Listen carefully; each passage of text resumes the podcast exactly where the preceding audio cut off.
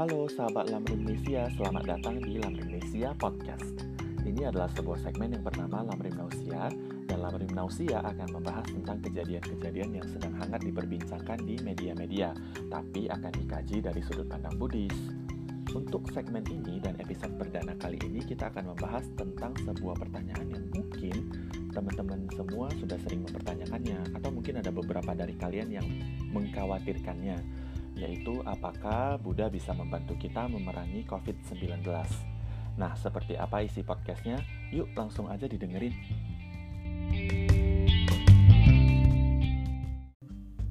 Kalau dipikir-pikir nih ya, kehadiran virus corona ini merupakan sebuah buah karma yang bersama yang pernah kita lakukan sebelumnya. Makanya tak heran jika virus ini berkembang di banyak negara di dunia. Sesuai dengan hukumnya, kita tidak akan menerima buah karma yang tidak kita perbuat dan juga buah karma tidak akan hilang begitu saja.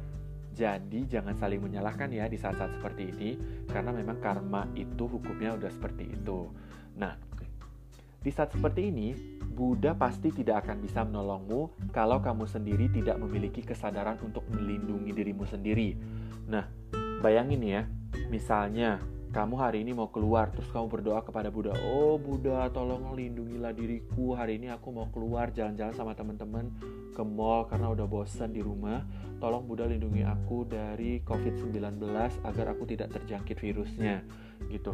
Tapi pada saat kamu keluar rumah kamu tidak melakukan protokoler kesehatan yang seharusnya. Misalnya tidak memakai masker atau kamu uh, tidak menjaga jarak atau tidak melakukan aktivitas social distancing ketika kamu di luar rumah ya sama aja gitu loh. Kamu sendiri aja tidak berjuang untuk melindungi dirimu sendiri. Masa kamu meminta Buddha untuk melakukannya? Itu namanya nggak adil dong. Ya nggak? Nah tapi bukan berarti Buddha tidak bisa memberimu pertolongan. Nah dengan senantiasa menghadirkan Buddha di pikiranmu dirimu sebenarnya udah memiliki perlindungan dari beliau. Karena Sejatinya ya, sifat Buddha itu adalah Buddha pasti akan menolong semua makhluk tanpa memandang kamu itu lahir dari keluarga mana pun dan kamu mengidap penyakit berat apa pun. Pokoknya selama kamu manusia dan masih dalam lingkungan samsara, kamu pasti akan senantiasa mendapat pertolongan dari Sang Buddha. Nah, Uh, tapi bagaimana ya agar Sang Buddha senantiasa muncul di pikiran dan menjadi bajik sehingga kamu senantiasa diberikan kekuatan untuk menghadapi COVID-19 dengan tenang dan terlindungi. Nah, di sini di podcast ini uh, Lamrinisia akan membagikan beberapa tips uh, yang pastinya akan berguna banget untuk kamu dan bisa kamu lakukan agar kamu senantiasa terlindungi dari virus uh, COVID-19 ini. Nah, yang pertama kamu harus memastikan dirimu tidak lupa berlindung kepada Triratna. Karena berlindung itu sebenarnya adalah dasar uh, agar kamu uh, bisa meningkatkan keyakinanmu kepada Buddha, Dharma dan Sangha ya. Tapi berlindung ini bukan hanya ongkos mulut ya. Kamu harus melakukan uh, proses perlindungan kepada Triratna dengan sepenuh hati. Misalnya uh, saat kamu bangun tidur kamu bisa memanjatkan bait-bait perlindungan sebaik tiga kali dengan harapan agar sepanjang hari kamu beraktivitas itu kamu selalu senantiasa berada di bawah lindungan Triratna. Uh, dan ketika kamu mau tidur, kamu juga bisa uh, memanjatkan uh, bait-bait perlindungan yang sama, mungkin juga dengan harapan yang sama agar kamu terlindungi uh, dan juga kamu bisa memanjatkan atau mengucapkan terima kasih kepada Triratna karena uh, sehari penuh kamu beraktivitas, kamu berada di bawah lindungannya sehingga kamu uh, dapat melewati hari dengan baik dan tanpa halangan misalnya. Kemudian yang kedua, kamu harus menghindari semua kemungkinan apa pun itu yang akan buat kamu terjangkit virus. Misalnya, menghindari kerumunan, melakukan aktivitas dalam ruangan, menjaga diri agar senantiasa bersih dan mencuci tangan dengan rutin dan tepat. Uh, jadi ini bukan cuma sekedar uh, omongan kosong ya, maksudnya kayak kalau pemerintah itu udah mulai mengeluarkan uh, beberapa arahan agar kamu menghindari kerumunan. Namanya social distancing jadi kamu uh, harus menjaga jarak dengan uh, kehidupan sosial. Buk, bukan maksudnya kamu jadi antisosial ya tapi maksudnya kamu harus menjaga diri kamu uh, agak jauh sedikit dari kerumunan. Itu juga sebenarnya bukan hanya untuk kebaikan kamu tapi untuk kebaikan banyak orang. Jadi agar virus corona yang konon katanya sangat cepat menyebar ini tidak tersebar ke orang yang lebih banyak lagi gitu ya. Jadi uh, itu harus berhenti dan harus kamu lakukan sendiri dan harus berhenti dan dihentikan oleh kamu ya, mulai dari kamu gitu. Uh, kemudian melakukan aktivitas di dalam ruangan ini bisa banyak banget yang bisa kamu lakukan di dalam ruangan. Misalnya uh, kamu bisa mulai dengan baca buku atau bisa uh, mendengarkan musik misalnya atau kamu bisa menonton uh, tontonan yang uh, tentunya berfaedah untuk kamu misalnya uh, ketika kamu berada di rumah kan kamu harus tetap makan kan misalnya kamu bisa menonton video-video tutorial memasak atau misalnya kamu bisa menonton video-video lainnya yang pastinya mendatangkan kebaikan untuk diri kamu gitu ya uh, Kemudian juga jangan lupa untuk uh, senantiasa mencuci tangan dengan rutin dan tepat. Gitu. Jadi misalnya kamu uh, terpaksa harus melakukan aktivitas di luar rumah dan ketika kamu kembali dari sana mungkin kamu harus segera mencuci tangan dan membersihkan diri uh, tentunya dengan uh, cara yang tepat. Kemudian uh, menghindari menyentuh area wajah karena katanya uh, COVID-19 ini adalah suatu virus yang menyerang proses uh, pernafasan. Uh, jadi ada baiknya kamu menghindari menyentuh daerah-daerah yang uh, digunakan untuk proses bernafas, misalnya uh, mulut, hidung atau area sekitarnya juga misalnya mengucek mata atau pegang-pegang wajah ya. Tapi sebenarnya ya, tanpa ada virus COVID-19 ini pun kamu sebenarnya dilarang untuk menyentuh wajah di tengah-tengah hari karena kenapa tangan kita tuh dipenuhi bakteri dan wajah itu kalau kamu sentuh dengan tangan kamu yang penuh bakteri itu akan kotor dan menimbulkan jerawat. Nah teman-teman juga kan pasti nggak mau ya jerawat itu kan mengganggu banget ya, bukan cuma mengganggu penampilan kamu tapi juga itu sakit ketika dia udah mateng gitu.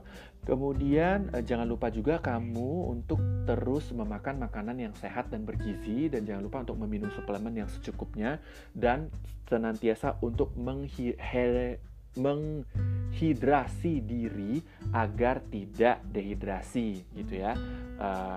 Kemudian yang ketiga, jangan panik dan egois. Nah, sejak berita COVID-19 datang ke Indonesia ini, orang-orang berbondong-bondong berbelanja kebutuhan dan alat-alat kebersihan lainnya di supermarket. Jadi kalau misalnya kamu ke supermarket-supermarket yang uh, mungkin di kota-kota besar, itu pasti orang-orang uh, sudah borong, udah banyak banget belanja untuk nyetok di rumah. Jadi supermarket itu pasti kosong terus banyak yang keba nggak kebagian barang. Uh, belum lagi orang yang hanya mampu belanja untuk kebutuhan harian atau mingguan. Misalnya ada orang nih ya, yang dia kalau kerja hari ini dia hanya untuk memenuhi kebutuhan dia hari itu. Nah, kamu bisa nggak bayangin orang-orang yang seperti itu? Misalnya, um, aku belanja kebutuhan hari ini karena aku kerja kemarin tapi kalau misalnya aku nggak kerja, aku nggak bisa memenuhi kebutuhan itu gitu loh. Jadi ketika aku mau belanja kebutuhan sehari-hari pun, itu kehabisan di supermarket. Nah, kasihan dong sama orang-orang kayak gitu kan. Nah, jadi jangan sampai hal itu terjadi kepada mereka dan paling penting jangan sampai kita menjadi sebab mereka mengalami hal seperti itu.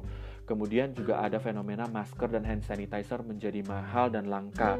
Padahal sebenarnya ya uh, yang benar-benar sekali membutuhkan masker itu adalah orang-orang yang benar-benar sakit, bukan hanya orang-orang yang sudah terjangkit virus, tapi orang-orang yang misalnya uh, sedang mengalami batuk atau sakit flu, itu kan dia pasti nggak mau dong uh, menyebarkan virus flu dan batuk kepada orang yang lain, sehingga mereka seharusnya memakai masker dan mereka lah yang lebih membutuhkan.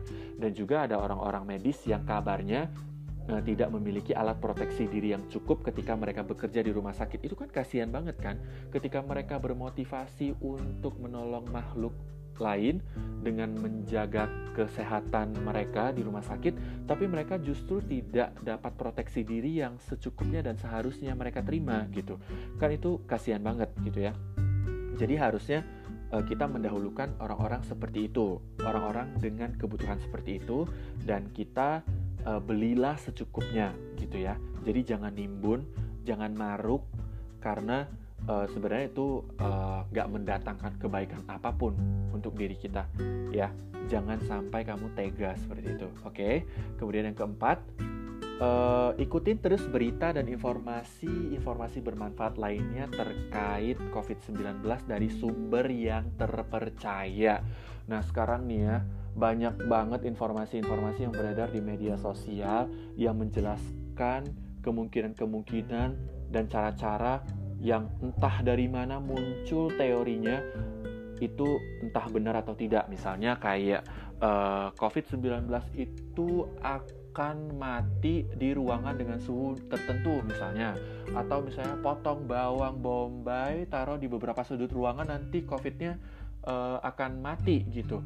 Uh, mohon maaf nih ya, ini virus COVID-19 bukan Dracula, jadi dia nggak takut bawang teman-teman. Jadi pastikan kalau kalian sebelum melakukan sesuatu itu pastikan untuk mengecek kebenaran informasi itu. Jadi pastikan informasi-informasi yang kalian terima itu bersumber dari eh, orang-orang uh, yang memang ahlinya dan terpercaya menangani masalah-masalah seperti ini gitu.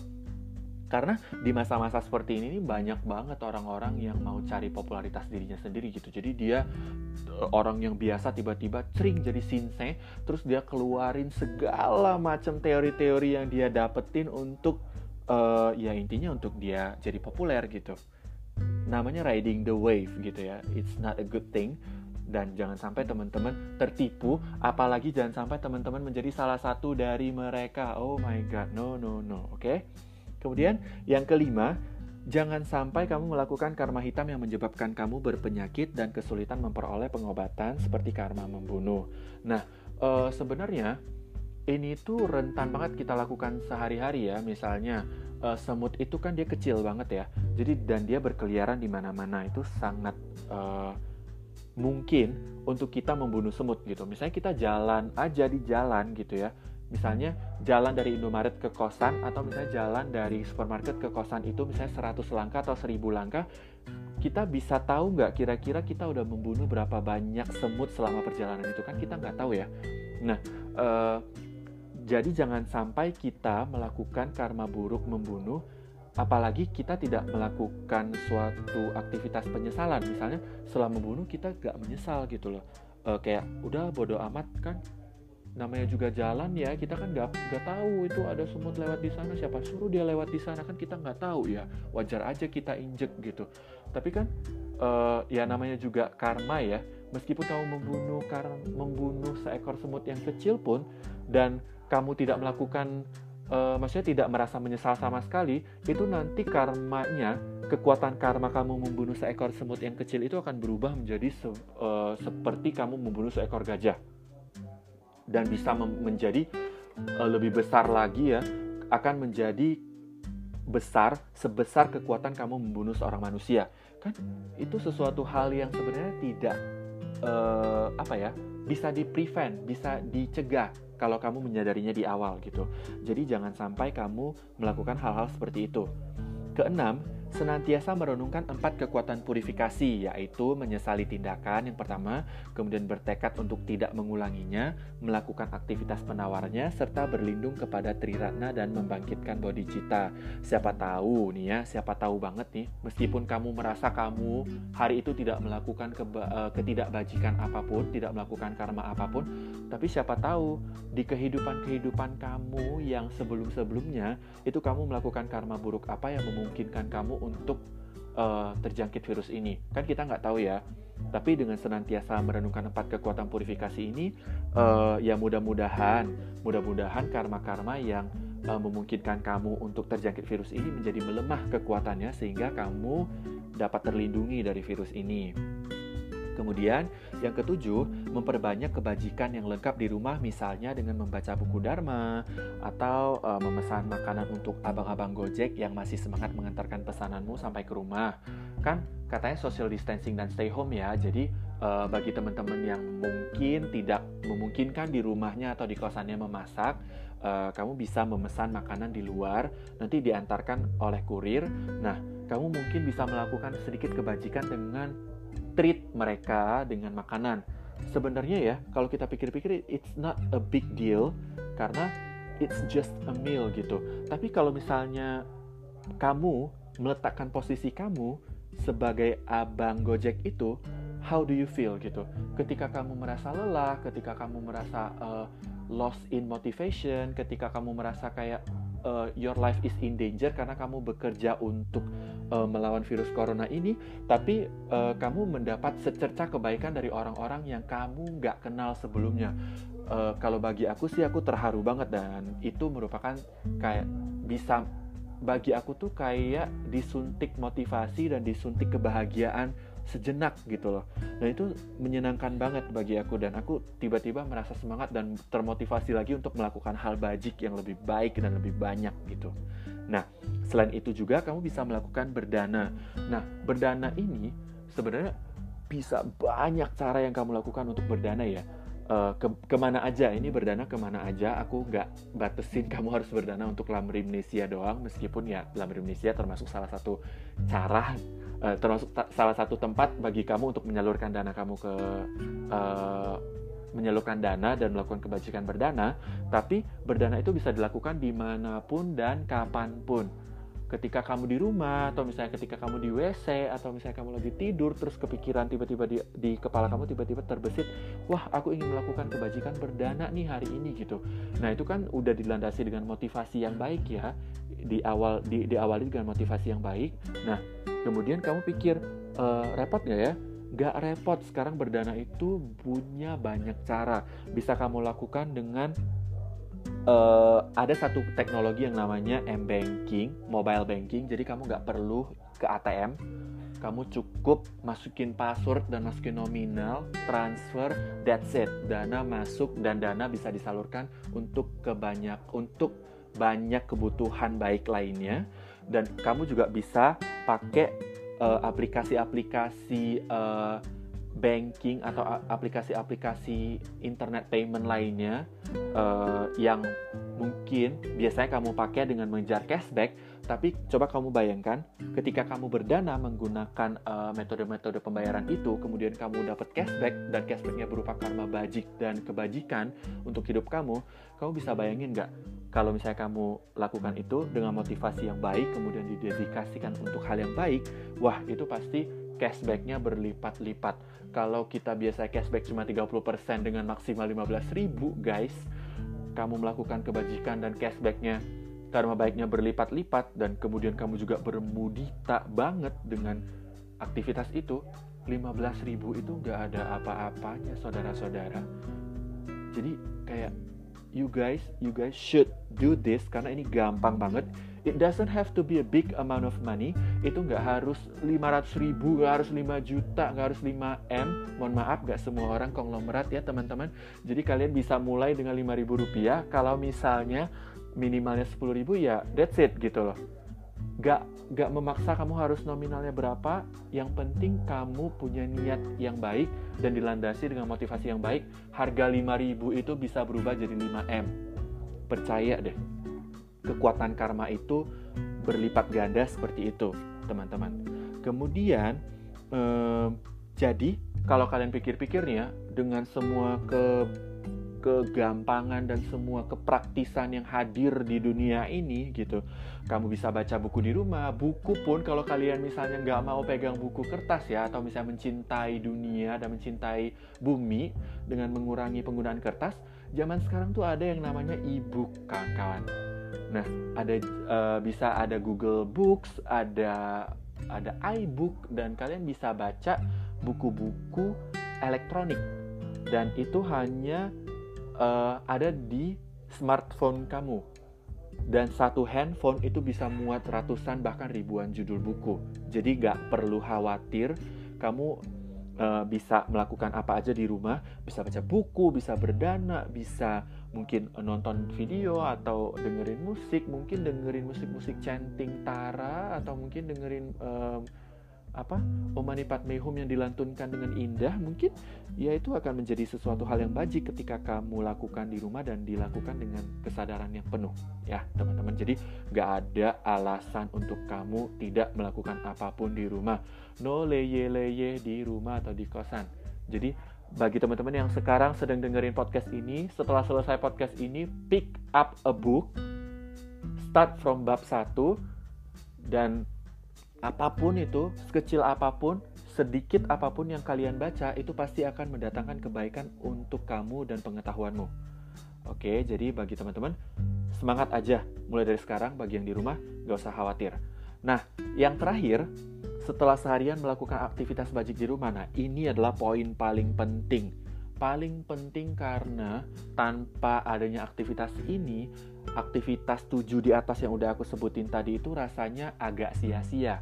Karena aktivitas terakhir ini yang kedelapan adalah kamu berdedikasi dengan batin penuh welas asih atas kebajikan dan aktivitas-aktivitas baik lainnya yang telah kamu kumpulkan sepanjang hari. Nah, jadi ketika kamu udah melakukan aktivitas bajik, kemudian kamu udah menolong banyak orang, udah baca buku, terus berdana, terus ngasih makan ke abang-abang Gojek, terus uh, kamu ketika malam mau tidur setelah membangkitkan uh, apa setelah membaca bait-bait perlindungan, kamu harus berdedikasi. Oh, uh, hari ini aku telah melakukan kebajikan dengan jumlah segini aku dedikasikan semoga kebajikan-kebajikan yang aku kumpulkan hari itu bisa mendatangkan kebahagiaan untuk diriku, keluargaku, dan banyak orang dan juga bisa membantu Indonesia juga negara-negara lainnya uh, agar dapat dengan baik dan dengan segera menyelesaikan permasalahan virus ini gitu agar semua orang yang uh, terjangkit virus ini agar segera sembuh dan juga orang-orang yang bekerja demi kebaikan kita semua juga senantiasa berada di bawah lindungan Triratna. Nah, uh, sekarang udah yakin banget kan kenapa Buddha bisa menolong kita dengan cara-cara yang unik dan ampuh dan itu sebenarnya hal-hal yang gampang banget dan bisa kita lakukan sehari-hari gitu loh. Uh, it doesn't matter where you are, it doesn't matter where you are, it doesn't matter who you are, it doesn't matter what time is it ketika kamu punya pemikiran untuk melakukan hal bajik, let's do it dan pasti Buddha akan menolong kita dengan cara-caranya gitu. Jadi nggak ada alasan lagi untuk teman-teman bermalas-malasan meskipun harus berada di rumah sepanjang hari gitu. Jadi uh, kebiasaan teman-teman yang kalau misalnya weekend harus keluar rumah, ya tahankanlah dulu dengan melakukan banyak aktivitas lainnya, alternatif lainnya. Uh, tapi uh, social distancing itu bukan berarti kalian nggak boleh berkomunikasi dengan teman-teman yang lainnya. Misalnya kalian boleh telepon atau misalnya kalian boleh video call. Karena sejauh yang saya tahu ya teman-teman, uh, virus corona itu tidak menyebar lewat uh, loudspeaker handphone. Ya, itu hanya uh, menyebar lewat ludah dan uh, bersentuhan dengan orang yang sudah uh, terinfeksi. Jadi bagi teman-teman yang uh, mungkin ketika bosen dan aktivitas yang lainnya sudah dilakukan dan kemudian tiba-tiba berpikir uh, oh iya kayaknya saya harus uh, menelpon si ini untuk memberi dia semangat. Atau misalnya aku harus menelpon papa mama uh, bagi teman-teman yang ngekos menelpon papa mama say that you love them and then uh, show them that you love them. Uh, itu sebenarnya sebuah gestur manis yang uh, ada baiknya juga untuk kalian dan itu sebuah kebajikan yang uh, bisa kalian kumpulkan juga gitu ya. Jadi nggak ada alasan lagi apa pun untuk kalian bermalas-malasan.